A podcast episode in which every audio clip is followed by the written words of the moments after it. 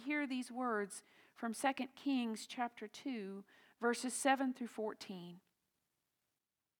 Fifty men of the company of prophets also went and stood at some distance from them, as they were both uh, standing by the Jordan.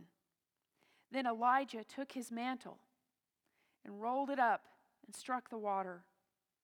The water was parted to the one side and to the other until the two of them crossed on dry ground. When they had crossed, Elijah said to Elisha, Tell me what I may do for you before I am taken from you. Elisha said, Please let me inherit a double share of your spirit. He responded, You have asked a hard thing. Yet, if you see me as I am being taken from you, it will be granted you. If not, it will not. As they continued walking and talking, a chariot of fire and horses of fire separated the two of them, and Elijah ascended in a whirlwind into heaven. Elisha kept watching and crying out, Father, Father, the chariots of Israel and its horsemen. But when he could no longer see him, he grasped his own clothes and tore them into two pieces He picked up the mantle of Elijah that had fallen from him and went back and stood on the bank of the Jordan. He took the mantle of Elijah and struck the water, saying, Where is the Lord, the God of Elijah? Of Elijah. When he had struck the water, the water was parted from one side to the other, and Elisha went over. This is the word of God for the people of God. Thanks be to God. Pray with me. Holy One, we ask you to bless the words of my mouth and the meditations of all of our hearts as we turn to you at this time. Amen. This is the last week of our Building Blocks series where we have used the images of the quilts and looked back at the mentors who have helped shaped us on the first week when we looked at Paul and how he poured into Timothy. Then we looked at Moses passing the mantle to Joshua and how he was sent into a place that he had no idea what he was facing. And then last week, Pastor Charla guided us through this understanding of Jesus being the thread woven through the Great Commission. And today we explore what happens when our leader is gone through the lens of Elijah and Elisha, and how we go on adding to and honoring what we have learned from them. I would say the hardest part to, of the sermon today is distinguishing Elijah and Elisha. So you're going to have to really pay attention to what I say. This biblical text is usually read on Transfiguration Sunday.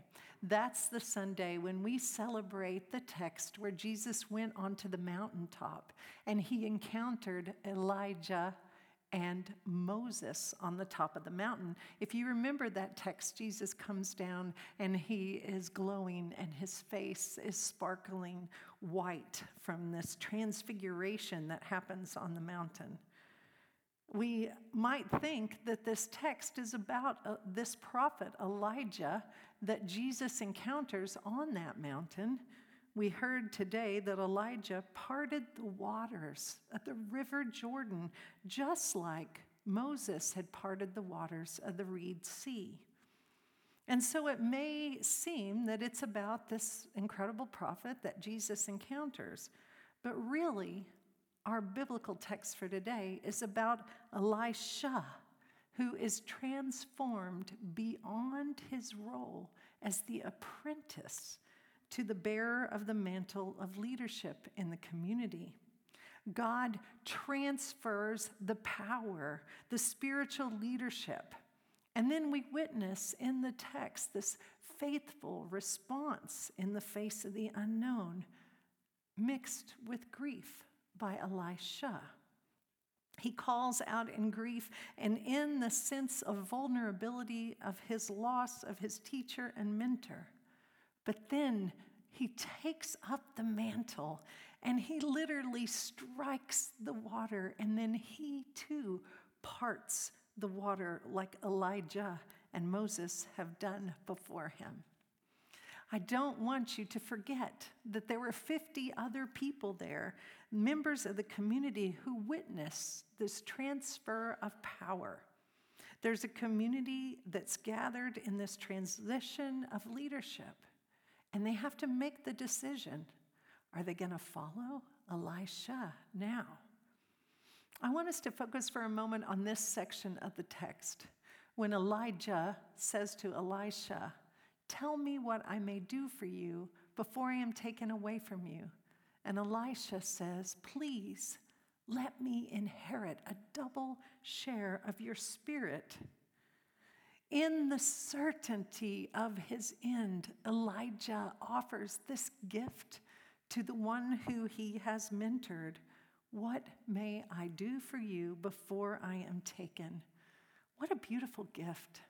I started thinking about the people in my life who mentored me, and if I had a chance for one more conversation, what would I ask for? Elisha asked for a double portion of spirit. It made me think about my grandparents because I was raised in the same hometown with parents and grandparents. It was like having two sets of parents, always telling me what to do and keeping an eye out for me. And we all sat together in the same fourth row at church every Sunday. But you see, when I started to thinking about what would I ask them, I realized that in any situation that I face, I know exactly how they would respond. I hear their voices in my head today. I have often quoted them. If you're around me for very long, you've heard me quote one of my grandparents pretty regularly. This wisdom that I quote is a reflection of the depth of our relationship. So when I think about Elisha moving forward without his mentor, I have to think, being the apprentice, he probably knows pretty well what Elijah would do in any situation. Yet they are gifted differently, they are different types of leaders, and Elijah lives into the political role that Elijah has already laid a path for. But Elijah was passionate about injustice and fighting against idolatry, where Elisha is probably best well known for the miracles that he performed for people in their everyday lives and the work that he did surrounded by war. Biblical professor Dennis Tucker Jr. puts it this way Perhaps Elisha now sees that his task is not one of holding on, but of carrying on. And biblical professor Wil Gafney, she puts it like this Underneath all of the supernatural occurrence is a narrative about the continuity of the community after a transition of leadership, particularly after a great and incomparable leader. So, how do we carry on the continuity of community without the leaders, the squares and our quilt that we have identified, the mentors and people who have poured into us? How do we carry on? That is a question for us today as well. How do we carry on the continuity of community in ways we have never considered? How do we hold on to our family of faith when it is unsafe to hold on and be gathered together? How do we become the kingdom of God here on earth when all we have ever done is in person ministry with each other? How do we become a bolder, stronger community in the midst of a pandemic? Friends, we have to trust what we have learned from our mentors and the leaders of our past. And like Elisha, move into a new reality. Like Joshua, who faced something that he had no idea what he was doing, and he had to be brave. We are being asked to be faithful in new and different ways, trying to find ways to build each other up that is different than any way we have faced before. When my cousin Sean uh, was 39 years old, she was diagnosed with breast cancer for the second time. I was in seminary and I needed someone as my pastoral care case study. And so I chose her, and we spent a lot of time talking and thinking and exploring her place in the midst of that cancer.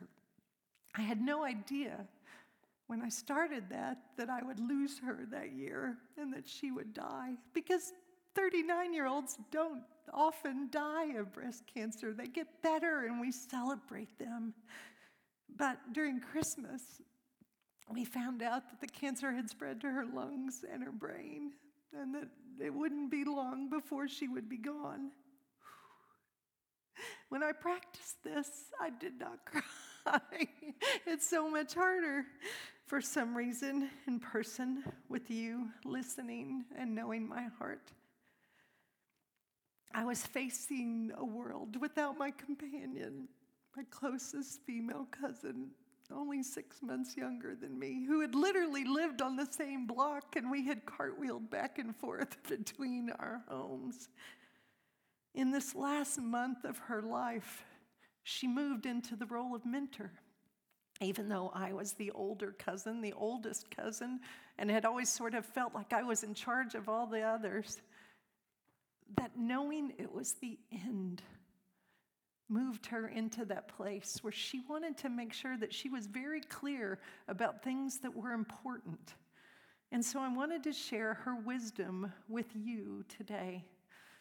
The first thing that she said over and over again in that last month of her life was bring joy. And she wanted me to make everyone laugh at her funeral. She gave me very clear instructions. It was a lot of pressure to try to figure out how to take a, hundreds of people who were grieving this loss and make them laugh. But she felt like, in the midst of our grief and the healing of our community, the only way to do that was to seek and bring joy.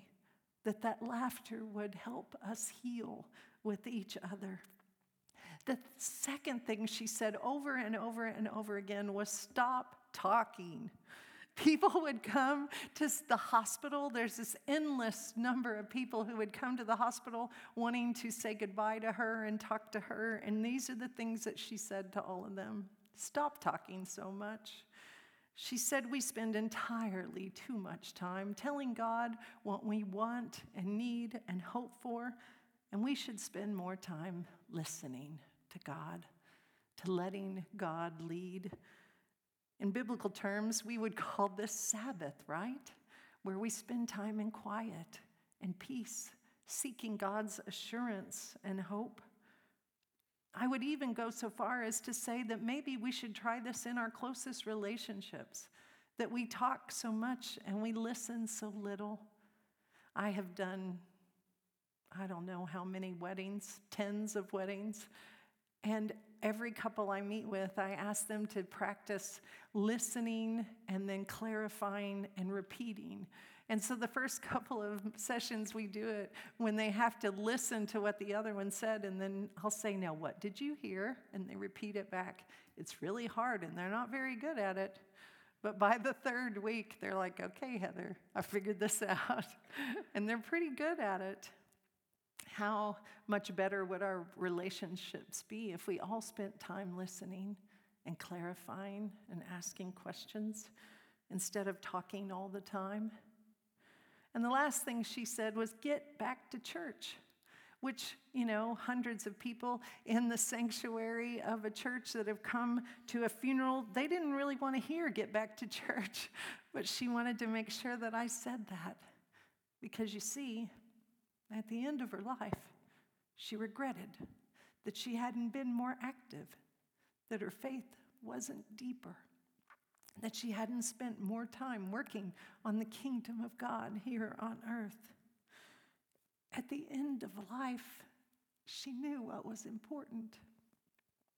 I find that her wisdom at the end of her life is good wisdom for where we are today. You see, we can choose to spend our time fighting and complaining and wish, wishing for what used to be or what we have lost, or we can choose joy in the midst of this and find things to celebrate.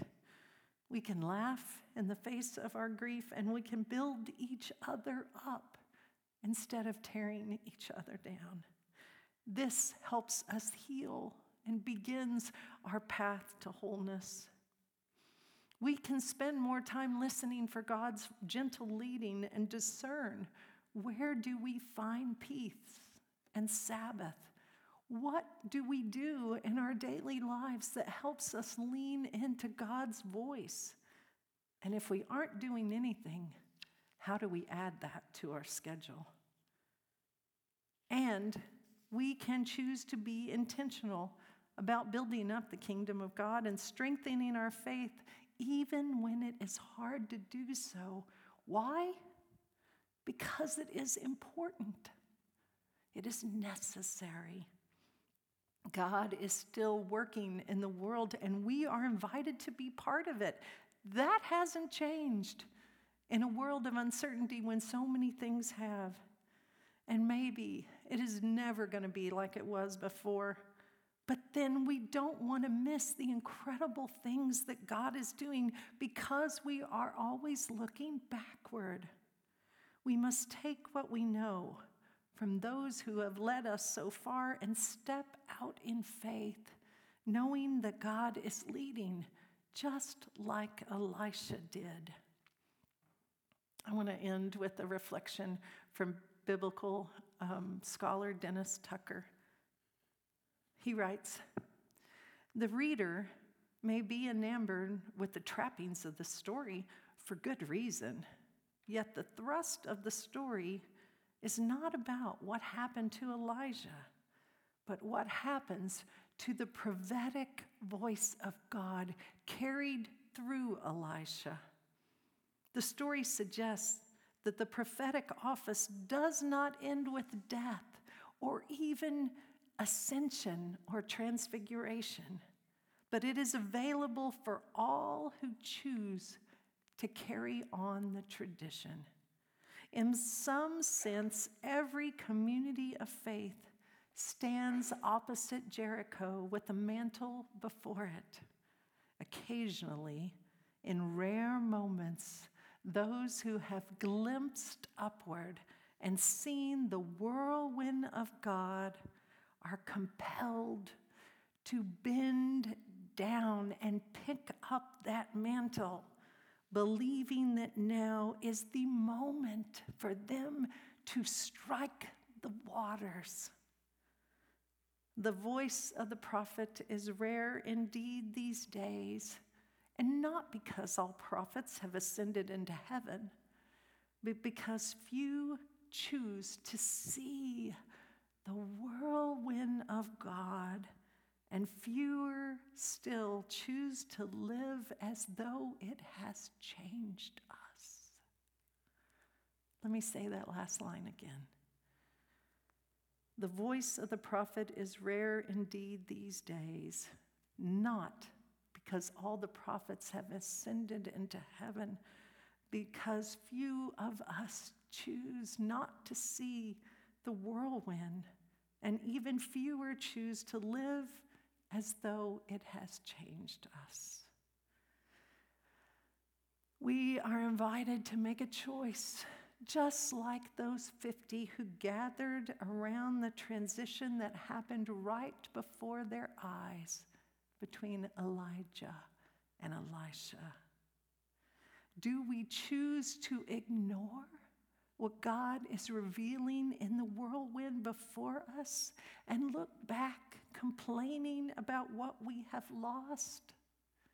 Or do we pick up that mantle and strike those waters, stepping out as people of faith with the unknown possibility before us?